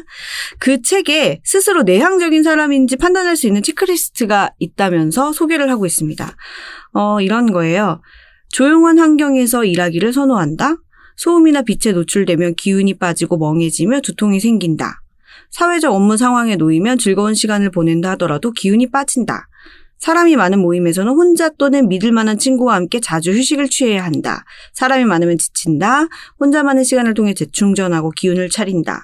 충분히 생각하고 준비가 된 상태에서 말을 하고 싶다. 독백을 많이 하면 사건과 결정을 반추하는 경향이 있다. 주위 사람들이 나를 조용하다고 묘사한다. 혼자만의 시간이 자주 필요하다. 개방형 사무실에서 일하게 되면 숨을 수 있는 공간을 찾는다. 집에서 일할 때 능률이 높다. 음. 저는 한 두 개, 세 개 빼고 다 해당되는 것 같아요. 저도요. 네. 단호박님 어떠세요? 단호박님도 MBTI는 내향이었죠 예전에. 예전에요. 네. 아 저는 그- 아, 저걸 싫어하는 사람이 있나요? 그쵸. 응, 약간 그게 그 갈린 게 그거였어요. 그, 어, 김원비 작가님의 남편과 네. 황선우 작가의 공통점은 집에 있으면, 혼자 있으면 일이 안 된다. 음. 주변에 다른 사람이 있어야 내가 엎드려 자거나 뭐 아. 먹거나 딴짓 안 하고 일을 한다. 저는 안 그렇거든요. 저도 음. 카페에서 공부하시는 분들 되게 신기하거든요, 저는. 아 저는 약간 카페에서 공부돼요. 아, 정말요? 네. 저는 절대 안 저도 돼요. 못해요. 네. 네. 저는 학교에서 그래서 야간 자율학습 시간에 뭘 어떻게 해야 될지를 몰라가지고 아무것도 못했어요. 아, 그럴 수 네. 있어요. 어, 저도 이해가 돼요. 음, 네. 그럼 저는 약간 덜 내향성이 있네요. 중립. 네, 중립 기여로. 네, 이런 사람에 속한다면 이제 한번 고민을 해보자, 변화를 한번 시도해보자라는 이야기인데 이런 내향인들이 내향적이기 때문에 갖는 장점이 있다고 생각하십니까? 네. 아, 저는 사실 제가 내향적인 게 장점이 된다라고 이 책을 읽기 전에 생각해 본 적이 없어요. 내향 적이라서 더 좋을 건 음. 딱히 없다고 생각했거든요. 스타일의 차이잖아요. 사실 이런 식으로 가게 되면 혼자 있는데 더 능률이 오른다라는 차이기 때문에 이거는 장점이고 단점이고가 아니라 그냥 일하는 스타일의 문제 아닐까요? 음, 그렇죠. 음. 그건 맞아요. 근데 이제 내향적인 사람들이 공통적으로 갖는 어떤 습성이라고 해야 되나 성향이 있는데 그 성향이 장점으로 기능할 수도 있다는 거예요. 음. 예를 들면 이 책에서 얘기하는 건 이 사람들은 아 다른 사람 앞에 나서거나 이러는 것 아니면 남에게 평가받고 비난받는 거 이런 걸 좀 두려워하는 성향이 음. 있어서 항상 남과 나의 시그널에 예민하게 반응을 한단 말이죠. 그렇기 때문에 대인 관계에서 약간 조율을 한다라거나 음. 협상을 할 때 좀 유리할 수 있다라는 거예요. 음, 그럼 조율하거나 협상하는 일을 하면 좋겠죠. 네, 네, 그렇습니다. 제가 너무 단호박스럽게 아니요. 얘기하고 있나요? 아, AI 같았어요. 네. 아, 혼자 일하면 능률이 오른다. 그럼 혼자 일하라. 협상을 잘한다. 협상하는 일을 하라. 네, 여러분 혼자 일 때 더 잘하시는 분은 혼자 일하십시오. 책 소개가 이렇게 끝나나요? 아니요. 네. 아니, 조금 더 얘기해 주세요. 그래서 내향적인 사람은 또 어떤 식으로 일을 하면 좋은 건가요? 내향적인 사람에게 주는 팁이 되게 많은데요. 그 중에 제가 생각나는 거라면 어, 이런 거 있었어요. 관계를 느슨하게 맺어라. 음. 음. 그러니까 굉장히 밀접하고 이런 관계를 강력한 관계를 이어 나가는 것도 이 사람들한테는 힘이 될수 있다라는 음. 거죠. 그 네트워킹을 유지하는 게 음. 예전에 톨콩님께서 남은희 선생님의 그 말 되게 마음에 들었다고 하셨잖아요. 음. 우리 자주 보지 말자. 근데 저도 사실 내향적이라서 그런지 그런 관계가 편하거든요. 마음이 그냥 너무 편해요, 심적으로. 음. 그런 것처럼 이런 사람들한테는 그런 네트워킹을 막 강화하라라는 것조차도 조금 힘들 수 있고 또 다른 조언들은 뭐가 있었냐면 목표를 높게 설정하지 않아도 된다라는 거였어요. 이 사람이 여기서 얘기하는 건 뭐냐면 우리가 되게 단적으로 내향적인 사람과 외향적인 사람 중 누가 더 사회적으로 성공할 수 있냐라고 하면 외향적인 사람이 더 성공할 수도 있다는 거예요. 왜냐면 이 사람들 막 밖으로 쉴 새 없이 나가고 쉴 새 없이 누군가와 만나고 커뮤니케이션 하고 SNS 계속 하고 하기 때문에 그 열도 일도 이렇게 막 조용히 천천히 조금 하는 게 아니라 열정적으로 와! 막 전장에 나가는 것처럼 와! 나 이쪽 있어! 와빼빼! 한 다음에 와! 시원해! 개운해! 이러고 하루를 마무리하고 이런 사람들이기 때문에 저분이 내향적인 분인 거죠. 그쵸. 이 방 안에서만 할 수 있는 음, 것이기 맞아요. 때문에. 근데 확실히 그 외향적인 사람들이 더 행복할 가능성이 높다는 거는 여러 지수로 음. 나오던데요. 그렇구나. 네. 우리는 그럼 더 우울해지기 좀 쉽겠죠? 그렇죠. 더 상대적으로. 우울해지기 쉬운 거죠. 음, 그러니까. 맞아요. 음. 이 책에서도 얘기하는데 내향 성인 사람들 중에 계속 자기 생각으로 파고드는 음. 그래서 막 반추하고 곱씹고 왜 그랬을까 생각에 생각에 생각에 꼬리를 무는 그런 사람들이 있다고 하더라고요. 음. 네, 접니다. 그래서 그런 사람들은 정말 우울할 확률도 조금 높겠죠. 음. 그런 것처럼 외향적인 사람이 더 성공할 가능성이 있다. 사회적으로 성취를 다 할 가능성이 있을 수 있다. 근데 내향성인 당신이 원하는 삶의 모습이 어떤 건지를 생각을 하라는 거예요. 음. 나는 아무리 억만금을 준다고 해도 오늘 내 고양이 그릉그릉 소리 듣는 게 난 더 행복해. 돈 덜 벌어도. 그리고 고양이랑 그릉그릉 하다가 잠깐 하루 서너 시간 일할 거야. 그래서 내 생계만 유지할 수 있다면 어, 난 그게 더 행복해. 억만금을 받는 것보다. 음. 라고 한다면 그렇다면 이게 꼭 단점만은 아니라는 거죠. 그리고 네가 목표를 아, 난 억만장자가 될 거야. 라고 설정할 필요도 없다는 거예요. 음. 당신은 그런 삶의 모습에 만족하는 사람이라면 당신에게 맞는 낮은 목표를 가져도 괜찮다라고 이야기를 해주는데 그것도 참 저는 위안이 됐어요. 음. 되게 중간이 없다 이게 그죠. 그러니까 아니 반드시 그렇게 목표를 막 음, 네. 왜냐하면 나는 억만장자가 될 거야 라고 하면서 근데 나는 일주일에 4일 하루에 5시간씩만 일하고 싶어 라고 하면 너무 이게 부딪힌다라는 음. 거죠. 목표와 내가 그리는 삶의 모습이. 음. 그러니까 그거를 네가 절충을 좀 음. 해야 되고 그러려면 네가 뭘 포기할 수 있는 그래 일주일에 네. 한뭐 몇 시간씩 얼마 며칠만 일할 거야라고 생각하면서 그 억만장자가 되겠다고 하는 사람은 그냥 욕심쟁이인 그렇죠. 거니까요. 그건 정말 현실성이 너무 없는 네. 것이죠. 그러니까 아니면 사기꾼이거나. 그래서 네가 포기할 수 있는 건 뭐고 포기할 수 없는 건 뭐냐. 음. 어, 그 안에서 너의 내향성을 가지고 어떻게 발현을 하고 어떻게 만족을 얻을 음. 것이냐에 대해서 이야기하는 책입니다. 이분은 지금 그래서 어떤 일하는 환경 같은 것을 자신한테 맞게 잘 조율을 해서 일을 하고 계신 분인가요? 네, 그렇습니다. 음. 재택근무하는 시간도 굉장히 길고요. 물론 이 책에서도 내가 가장 생산성 있게 일할 수 있는 시간을 찾아라라는 얘기가 나오거든요. 음. 그러니까 일할 때는 되게 치열하게 하세요. 음. 일할 땐 치열하게 하지만 그거를 9 to 6. 근데 사실 9 to 6가 9 to 6가 아니잖아요. 9 to 10, 11 막 이렇게 나가잖아요. 그렇게 살고 싶진 않았다. 음. 그래서 굉장히 원하는 시간대에 압축적으로 일한다. 라고 말하고 있습니다. 요새 미국의 트렌드 중에 왜 파이어족이라고 많이 얘기하잖아요. 네. 파이어족이요? 네. 음. 그게 무슨 말을 줄인 건지 지금 기억이 안 나는데 맨 뒤에 건 리타이어 얼리예요. 아, 네. 음. 그러니까 열심히 일한 다음에 빨리 퇴직하겠다 는 음. 기조로 막 일하는 사람들을 음. 일컫는 용어거든요. 음. 그래서 이 책이랑 약간 같은 맥락일 수도 있고 완전 반대되는 맥락일 수도 있는데 40세 전까지 나는 미친 듯이 일해서 수익을 어느 정도 모아놓고 40세 이후부터 이제 그냥 그 자산을 가지고 은퇴를 하고 나는 일을 어떤 돈을 벌기 위한 일을 하지 않고 음. 내가 하고 싶은 일을 하겠다라고 집약적으로 살겠다고 선언하는 거인 거죠. 근데 그게 바람인 거예요? 아니면 실제로 그렇게 살고 있는 사람들이 많은 거예요? 실제로도 있대요. 예. 우와. 이제 샌프란시스코 같은 데서 일하는 사람들은 고소득의 고, 음. 고 소비잖아요. 아. 그랬을 때 음. 자기가 소비를 최대한으로 줄여놓고 고소득 업무를 한 10년, 15년 약간 스트레스 받아가면서 해야 한 다음에 그 자산을 모아놓고 다음부터는 40세 이후부터는 나의 삶을 살겠다. 뭐 이런 태도인 거죠. 그런데 사실 어떻게 보면 우리나라 대기업에서 일하시는 분들도 왜 그런, 그런 말 느낌이에요. 하잖아요. 시간이 없어서 돈을 못 쓴다고. 네. 그래서 은퇴할 때는 근데 은퇴가 이제 40대 중후반에 요즘에 네. 은퇴를 많이 하니까 그래서 돈은 많이 받는데 회사를 음. 나올 때는 근데 책 내용하고는 약간 다른 내용일 것 같긴 해요. 제가 삼천포로 좀 빠졌네요. 아 괜찮아요. 우리 삼천포니까. 근데 사실 우리 지금 삼천포 책방 이 자리에 다 내향인 세 명이 앉아 있지만 사실 다 다르거든요. 네. 하나의 스타일로 뭉뚱그려서 이야기할 수는 없거든요. 그래서 좀 조심스러운 부분이긴 한데 이 저자는 저랑 조금 비슷하게 불안도 많고 막 걱정도 많고 두려움도 많고 그래요.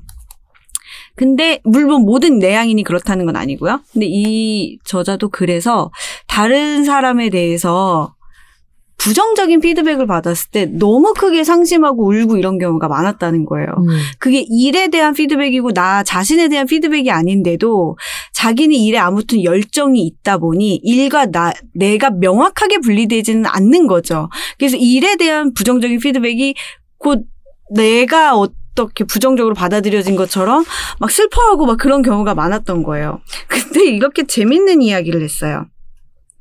나는 거절을 당하고 스스로를 책망할 때 미국 사회의 특권층 백인 남성을 떠올리려고 노력한다.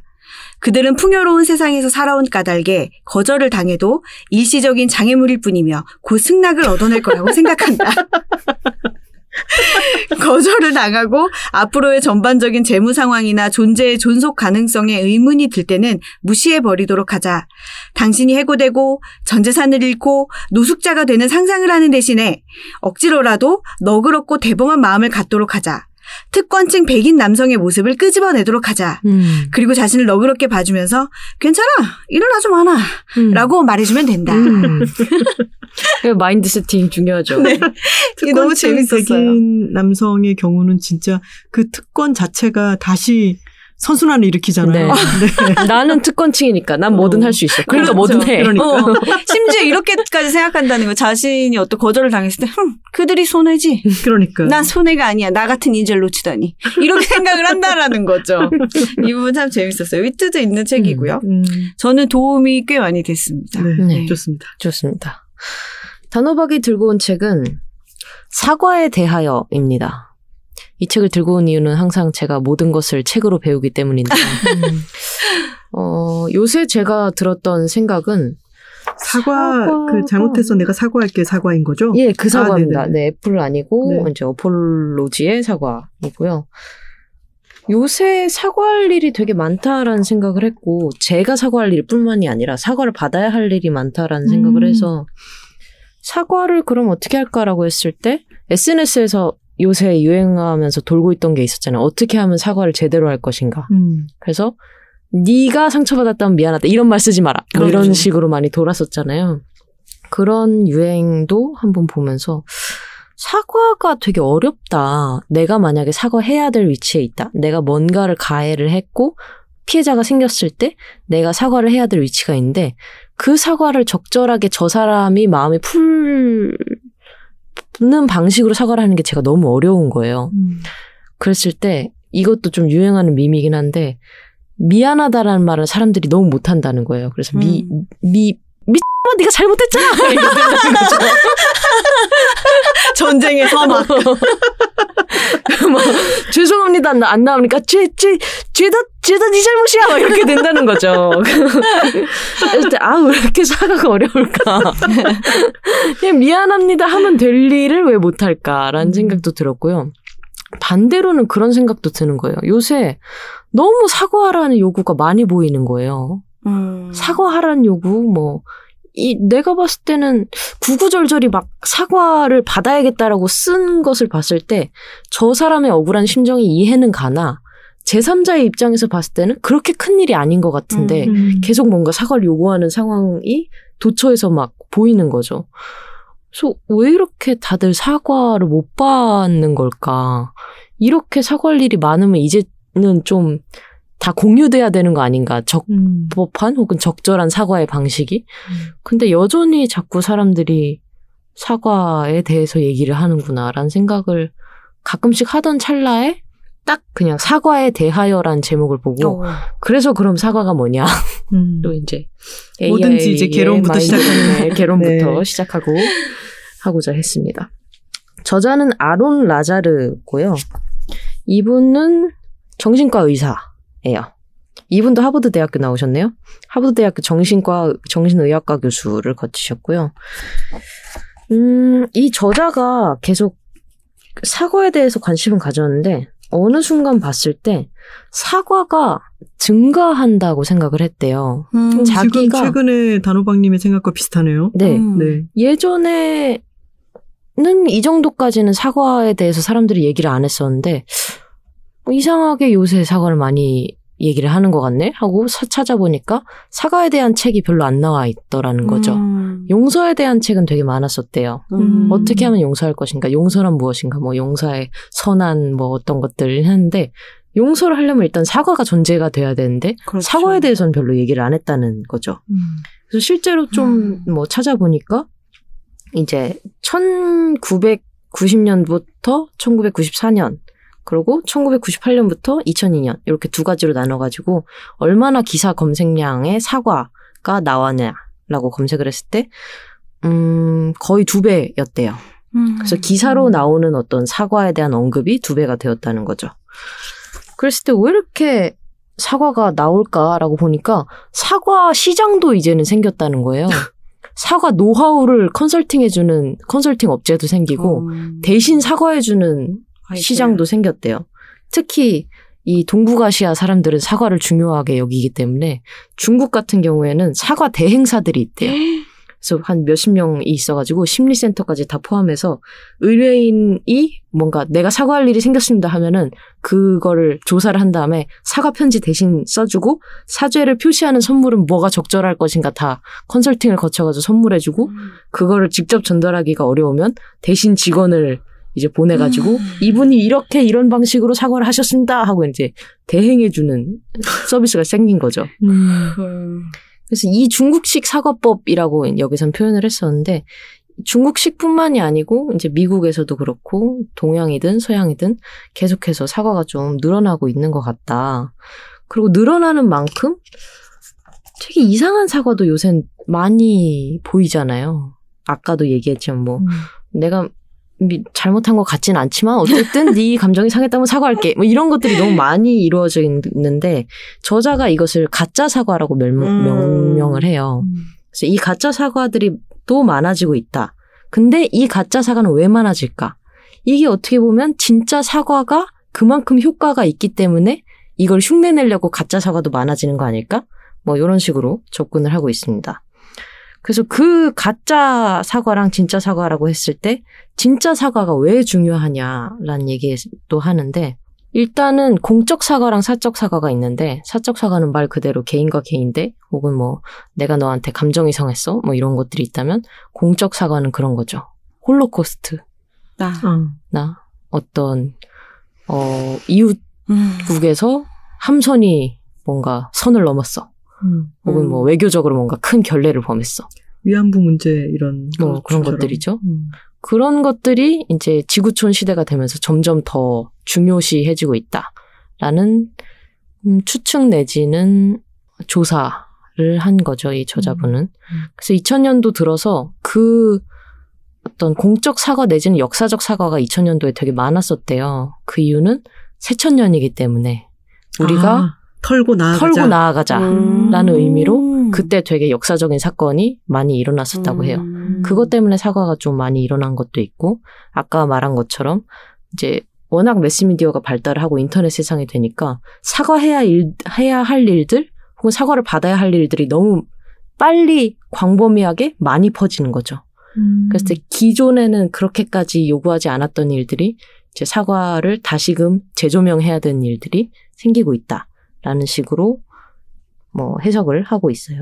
그랬을 때 이분이 사과를 연구한 이유가 뭐 사과가 많아지고 있다라는 것도 있지만 정신의학과적인 측면에서 봤을 때는 사과가 단지 그냥 그 피해자뿐 피해자를 위한 것이 아니었다는 거예요. 그러니까 사과가 그 이 사람의 입장에서 보자면 거의 협상에 가까운 거였대요. 음. 그러니까 어떤 종류의 관계에서 무엇이 잘못되었을 때 사과는 단순히 그냥 피해자 기분을 풀어주는 용도가 아니라 어떤 자존심일 수도 있고 혹은 그냥 국가와 국가 간의 명예 회복이 될 수도 있는 거고 또 다른 의미에서 보자면 상처가 역전되는 거기도 하대요. 그러니까 예를 들면 이런 거죠. 피해자가 있다고 쳐요. 그럼 항상 우리는 피해자가 상처를 입었다고 생각을 하는데 사과를 요구했을 때 사과를 하는 순간 가해자와 피해자의 상황이 일시적이나마 그게 역전이 되잖아요. 음. 사과를 아. 하는 사람은 용서를 구하는 거잖아요. 네네. 그럼 용서를 줘야 될 건 피해자인 거잖아요. 그렇죠. 그랬을 때 피해자의 용서를 기다려야 하는 그 관계가 역전이 되는 거죠. 음. 그리고 가해자의 경우에 사과를 하게 되면 피해자가 사과를 안 받아들일 수도 있어요. 음. 그 불안감. 내가 이렇게 명예를 실추시켜 가면서까지 사과를 했는데 이 사람이 받아들여지지 않는다. 그것은 어떡하지라는 불안감이나 음. 혹은 어떤 감정적 어떤 음, 불안 같은 것도 역전이 된다는 거죠. 그랬을 때 상처의 역전의 면에서도 사과의 힘이 있다. 그래서 단순히 그냥 어 그냥 피해자한테 미안해가 아니라 어떤 공동체적으로서 이 공동체를 회복해 가는 데 있어서 사과의 힘이 점점 중요해지고 있다 라고 음. 역설을 하고 있습니다. 음. 뭐 여러 가지 얘기가 있죠. 실제로 어떻게 사과하느냐라는 내용도 나와 있어서 사과를 만약에 해야 될 일이 생기셨다 그러면은 이 책을 보셔도 좋을 것 같고요. 아, 그런 실제적인 노하우 같은 것도 있어요? 음, 네. 음. 그 SNS에 돌아다니는 거랑 거의 비슷한 거예요. 일단 잘못에 대한 걸 적확하게 인정을 해야 돼요. 그렇죠. 다른 잘못에 대해서 인정하면 안 돼요. 뭐 바로 그 잘못을 네. 인정해야 한다. 피해자가 내가 너의 어떤 행위 때문에 피해를 입었다라고 하면 내가 이 행위를 저질러서 이것을 내가 잘못이라고 인정합니다라고 음. 해야지 뭐 예를 들어서 뭐가 있을까요? 제가 톨콩님 펜을 함부로 썼어요. 그래서 톨콩님이 그거에 대해서 기분이 상했어요. 그러면 저는 펜을 함부로 뭐 허락 없이 쓴 것에 대해서 죄송하게 생각합니다가 라고 해야 되는데 어 삼천포 책방의 발전을 위하여 어쩔 수 없는 결정이었습니다. 그래서 이제 잘못을 잘못 인정하면 안 된다는 거죠. 인정도 대부분- 제대로 아닌데.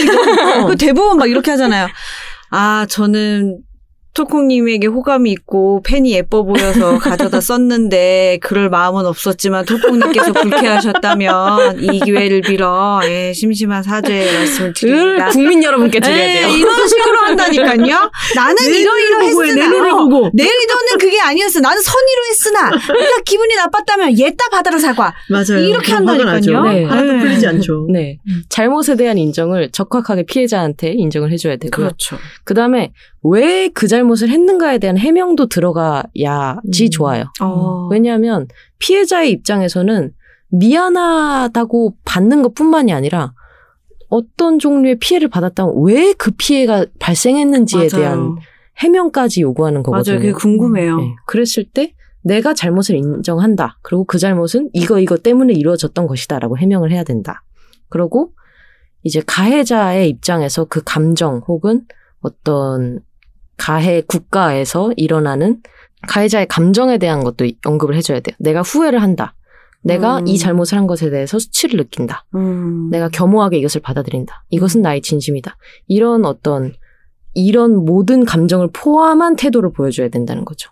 그러니까 뭐 그냥 그냥 이 어떤 건조한 사실 적시와 건조한 해명과 건조한 보상뿐만이 아니라 어떤 감정적인 것까지 드러나야지 사람들이 피해 사실을 이제 사고 진정한 사과라고 받아들인다는 거죠. 그러고 이제 보상 문제가 있을 수 있겠죠. 이 모든 것을 했을 때 보상 없이 갔다.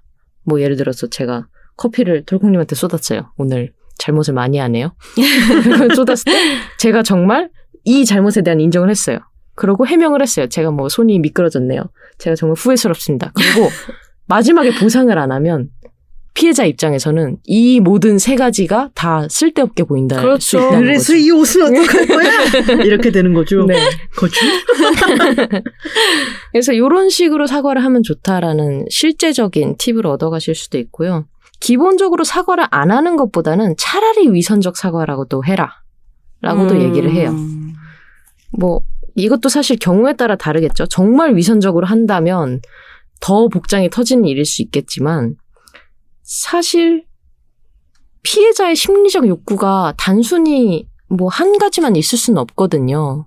그래서 다분히 위선적이 질, 위선적일지라도 이 피해자가 사과를 요구했을 때 자신의 기분을 풀어주기 위함의 사과가 아니라 공적으로 내가 이것은 좀 문제 제기를 해야겠다라고 하고 사과를 요구했다면 저 사람이 위선적으로 사과를 했을지라도 이거는 기록으로 남았으니까 괜찮다라고 할 수도 있는 거예요. 음. 그러니까 경우에 따라서는 사과를 안 하는 것보다는 하는 게 낫다라고 얘기를 하는 거죠. 음. 근데 반대의 경우도 있어요. 사과를 제대로 안 했으면은 그렇죠. 그건 또 그거대로 복장이 터지는 안 일이에요. 하니만 음. 못한. 왜냐하면 피해자 입장에서 사과를 만약에 가해자가 안 했어요. 그러면 언젠가는 할 거야라는 기대도 있는 아. 거예요. 근데 만약에 사과가 제대로 되지 않은 채로 나 사과했어 끝났어 하고 하면 내가 미안하다고 했잖아. 그쵸. 이렇게 되면. 네. 음. 지금 되게 얄미웠어요. 아, 때려주고 싶었어. 이제 제대로 된 사과를 받을 수 있는 가능성이 오히려 안 한 것보다 없어지게 되는 거죠. 음.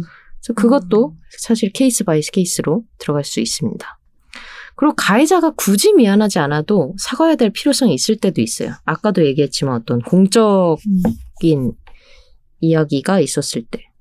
예를 들면 그런 거죠. 가해자가 정말 심적으로는 자기가 잘 이해를 못 하겠어요. 내가 가해를 했는지 나는 잘 모르겠어. 하지만 가해자가 그걸 이해하지 못할지라도 사과할 때가 있어요. 언제일까요? 공적인 사과일 때. 공적인 사과일 때도 있고, 혹은 내가 이 상황에서 사과하지 않으면 내가 보복이나 처벌을 받게 될 아. 때가 있잖아요. 음. 그랬을 때 사실은 가해자의 어떤 심적인 변화와 상관없이 사과가 이루어질 수도 있는 거죠.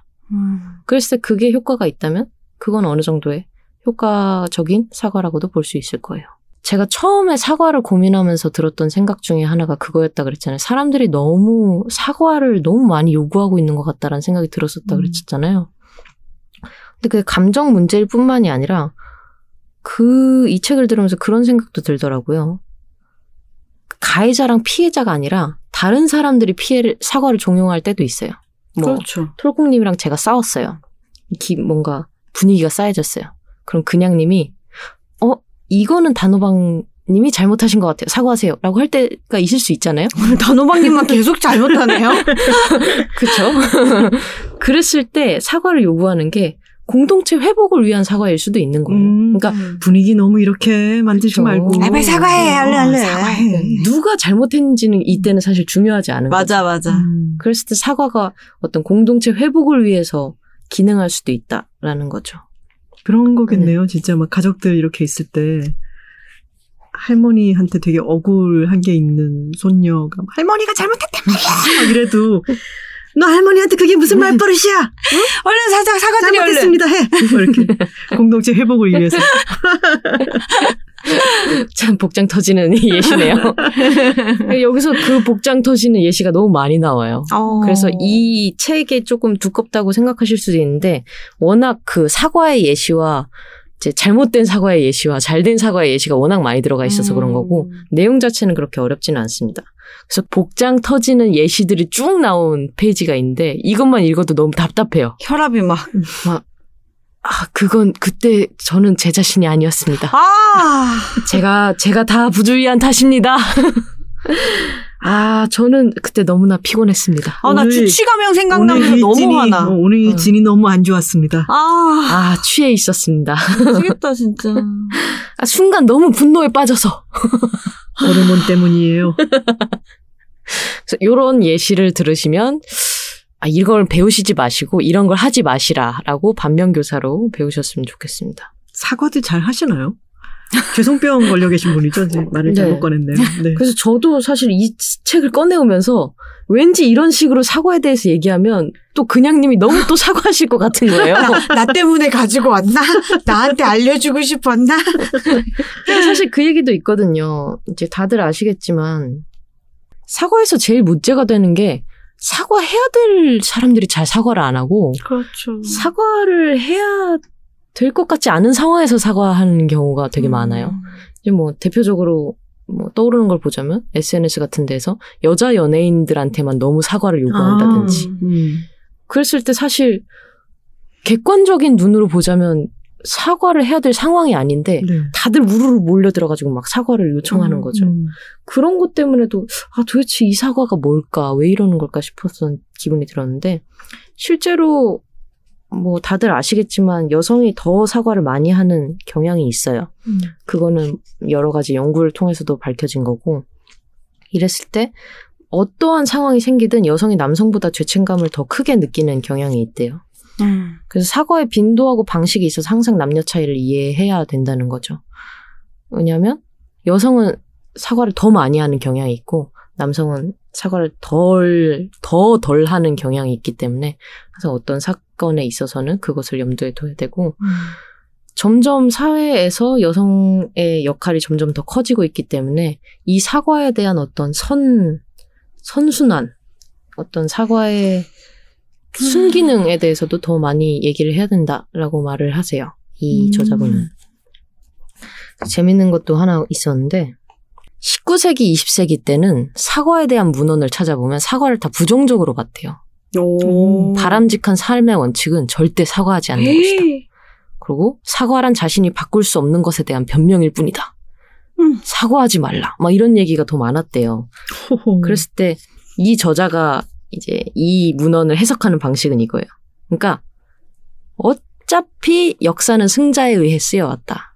그러니까 사과를 덜 한 이 오만한 자들이 아. 역사를 장악했기 때문에 음. 이런 것들이 남게 된 게 아니겠냐라고 해석을 해요. 그랬을 때 앞으로 더 이런 지구촌 사회가 되고 더 사과를 해야 될 일이 더 많아졌을 때는 사과의 순기능에 대해서 더 얘기를 해야 된다라고 음. 얘기를 하는 거죠. 음.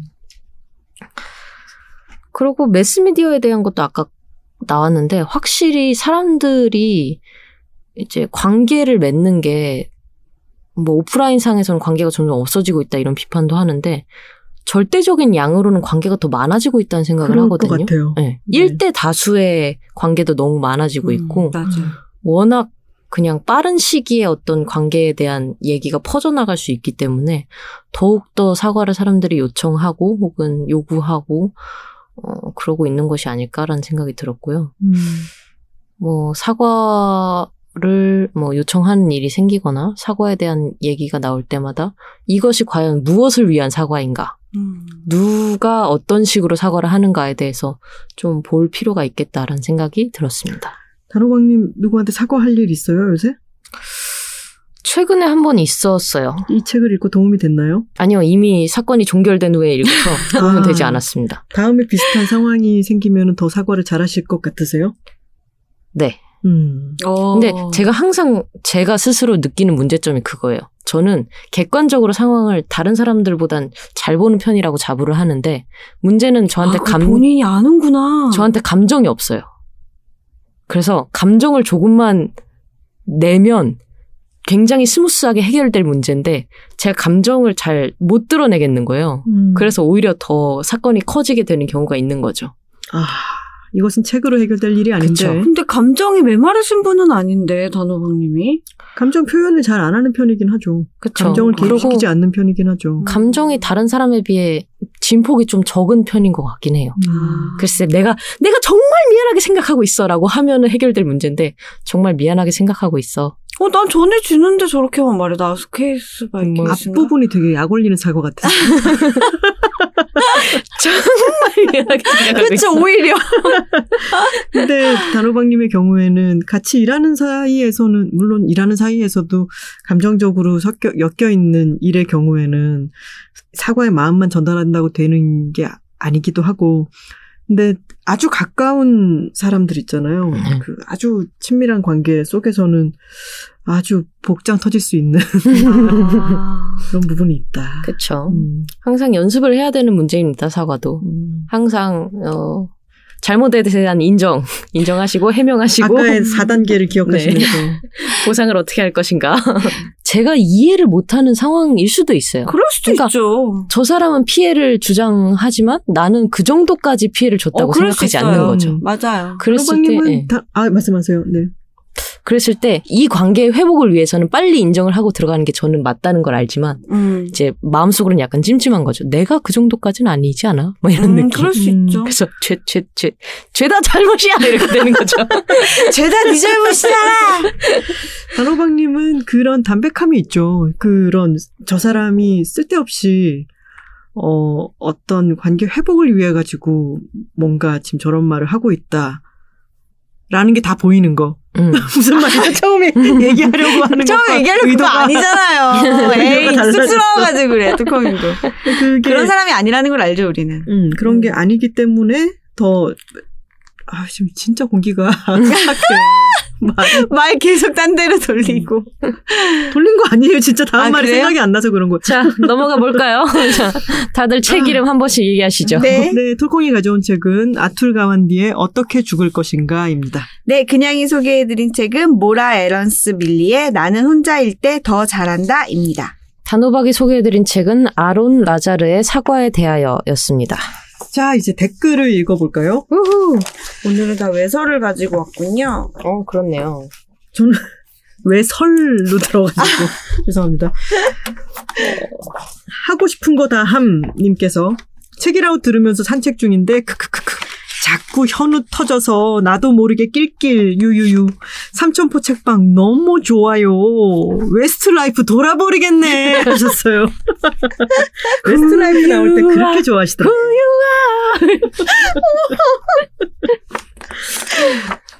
네, 뭔줄 알지 님께서 으헝헝 돌아가신 아빠 너무 늙어버린 엄마 생각하면서 끄끄끄 울고 있었는데 같이 울던 토콩님이 아니야 엄마한테 운동하는 거 아니야 해서 으헝 입 밖으로 터져버렸어요 울고 웃고 나니 속이 다 시원하네요 하 하고 남겨주셨습니다 네, 지난번에 진짜 눈물이 나다가 또 막 웃음이 터지다 그랬었죠. 하지만 기억하셔야 됩니다. 뭔 줄 알지님. 뭔 줄 알지? 엄마한테는 의논하는 거 아니에요. 통보 통보하는 겁니다. 네, 사귈 사람을 왜 엄마와 의논하고 있어요? 네. 네. 네, 는님께서 귀경길 지하철에서 눈물 뽑고 있는 사람, 책이라웃 듣고 있는 것이다. 내가 죽은 뒤에 내가 해야 할 일들의 소개를 듣다가 얼굴이 욱신거렸다. 설이라고 집에 와서 퍼질러 자고 있는 딸의 볼과 귀와 머리를 쓰다듬는 엄마의 손길이 생각나서. 음. 음. 아, 참. 하지만 첫 줄은 약간 성급한 일반화에 오류가 있다. 음. 그래서 다른 지하철에서 다른 일 수도 있다. 눈물을 뽑고 있는 사람이 있을 수도 있는데 고맙습니다. 네. 더 브리즈 모먼트님께서 몇 년 전 큰 수술을 받은 뒤 엄마는 가끔 내가 없어도 네가 가장 노릇할 필요 없다 당부 당부하곤 하신다. 무뚝뚝한 부산 딸내미라 와 그런 말을 하노 넘겨버렸는데 오늘 책이라고 듣고 반성 중. 다음번에 통화할 땐 더 당부할 말 없냐 사근사근하게 물어야지. 역시 나의 최애 힐링 힐링 힐링 방송 책이라웃 하셨습니다. 더 당부할 말 없냐고. 약간 취조하는 것 같죠. 당부할 말. 엄마 뭐 또 당부할 말 없나? 저는 얘기하겠죠? 이 책을 내가 죽고 난 뒤에 내가 해야 할 이 책을 저희 엄마한테 말씀을 드렸는데 엄마 너무 잔인하다고 음. 그러시더라고요. 음. 그 저자가 어머니한테 너무 잔인한 짓을 한 것 같다고. 왜냐면 그 엄마는 한 편 한 편 글을 쓸 때마다 죽었을 거라고. 어이구 어. 내가 죽었을 때를 생각하면서 썼을 텐데 그러면서 저희 엄마 막 우시는 거예요. 어? 엄마한테 너무 잔인해요. 막 이러면서 우시는 음. 거예요. 그래서 아니 나는 그런 글이 있으면 좋을 것 같은데 그런 얘기를 했는데 쓰는 엄마는 또 힘들 수도 있겠다. 엄마에 따라 음. 음. 엄바엄. 음. 네. 엄바엄 네. 참 지난번 그 책 때문에 아 다양한 감동의 반응들이 있었습니다. 아. 지금 여기 대본에 뽑아오시지는 않았지만 팟빵 게시판에 이런 댓글이 있었어요. 이번 방송은 재미나 감동이 역대급이라는 생각이 드네요. 첫 편부터 거의 빼놓지 않고 들었는데 역시 실망시키지 않네요. 톨콩님, 단호박님, 그냥님은 도서 팟캐스트의 보배입니다. 특히 그냥님의 성대모사나 농담은 삶의 청량제 그 이상입니다. 음. 경남 양산에서 책을 사랑하는 50대 후반의 남자 애청자가 하셨습니다. 아이디를 말씀을 안 드렸네요. CCY915님입니다. 아, 감사합니다. 감사합니다. 그리고 그냥님, 아니, 단호박님이 이것도 읽어주세요. 네. 이거는 아이튠즈에 남겨주신 거겠죠? 네. 항상 책이라고 듣기만 해오다가 처음으로 리뷰를 남겨봐요. 처음 리뷰를 남긴 이유는 그냥님의 책 소개를 들었기 때문이에요. 사실 이번 주에 할머님이 돌아가시고 입관할 때까지만 해도 실감이 나지 않았었는데 유류품을 정리하러 할머니 집에 들어가면서 아빠가 엄마! 엄마 어딨어? 엄마 나왔어! 하는데 눈물이 멈추지 않더라고요. 괜히 아빠한테 아 왜 그래 눈물 나게 하면서 면박을 주었지만 아빠도 엄마가 없어진 뒤에 실감이 나지 않겠구나 어떻게 해야 할지 모르겠구나 싶더라고요. 그러면서 돌아오는 길에 내가 죽은 뒤에 내가 해야 할 일들의 소개를 듣는데 우리 아빠도 저런 게 있었으면 참 좋았겠다. 나도 있으면 좋겠다 싶더라고요. 괜히 할 말이 많은데 다 쓰다 보면 끝이 없을 것 같아서 이만 줄여요. 항상 책 소개 너무 감사해요라고. 어, 어, 퓨 유유 너뉴노년님께서 아, 나 지금 눈물 고였었는데, 아이디로 큰 웃음 주셨어. 아. 네. 네, 감사합니다. 총총님께서 책이라웃을 들으며 6시간 동안 전을 꽂고 저는 이 말씀에 너무 놀랐어요. 6시간 동안 전을 꽂으셨대요. 아휴, 그 집에서 탈출하여 급 예매한 불초상을 보고 불초상 뭔지 아시죠, 여러분? 타오르는 여인의 초상이죠. 그렇습니다. 영화 보러 나간 김에 영업당한 여자 주인공만 모른다를 사고 마트에 들러 조카에게 줄 하리보 버켓을 사들고 집에 왔다. 꽉 찬 하루였다. 책은 오늘 못 읽겠다. 흐흐. 책이라고 들으셨으면 됐죠. 뭘 또 책을 또 읽으세요. 네. 너무 하루 꽉 채우셔가지고. 조카 선물도 사오셨는데. 그러니까요. 꼼님. 꼼님도, 꼼님 단호박님이 읽어주시죠. 네. 꼼님. 낡은 숯밥이군. 아 진짜 톨콩님 어린 시절 연휴 첫날부터 위험에 죽먹느라 괴로운 와중에 아이고. 한 줄기 웃음 보따리 책이라웃. 모험을 떠나지 못하게 하는 엄빠의 한마디. 안 돼! 들어가서 자! 아, 진짜 웃다가 눈물 남. 그리고 손에 쥐고 있던 책이 책이라웃에 나오는 기쁨. 여름의 책. 책이라웃 팀 모두 모두 새해 복 많이 받으시고 행복하시길 마음 깊이 바라요. 하고 괄호치고 진심이라고 남겨주셨습니다. 톨콩님, 단호박님, 그냥님, 불현드님, 켈리님, 푸엄님, 피드님. 애정하는 장르가 오래오래 곁에 있어 주었으면 하고 남겨주셨습니다. 아, 아, 정말 고맙습니다. 꼼님. 그리고 위험도 빨리 나으셨으면 좋겠네요. 네, 아니, 이렇게 명절에 다들 맛있는 음식 많이 먹는데 혼자 음. 아프면 진짜 서럽거든요. 그렇죠. 맞아요. 얼른 나으셨기를, 쾌차하셨기를 바랍니다. 네. 새해 인사를 건네주신 분들도 참 많으셨는데, 청취자 여러분들도 새해 복 많이 받으시고요. 오래오래 저희 곁에 있어 주셨으면 좋겠습니다. 꼭이야. 여러분 없으면 책이라웃도 없습니다. 아. 가쁜 고백, 예, 가쁜 애정 표현. 이런 거 잘 안 하는 분인 거 아시죠? 그러니까요. 저희는 다음 시간에 다시 돌아오겠습니다. 매주 목요일과 금요일 알람 맞춰주세요. Check it out, check it out, check it out, check it out, check it out, check it out, check it out, check. Check it out, check it out, check it out, check it out, check it out, check it out, check it out, check it out, check it out.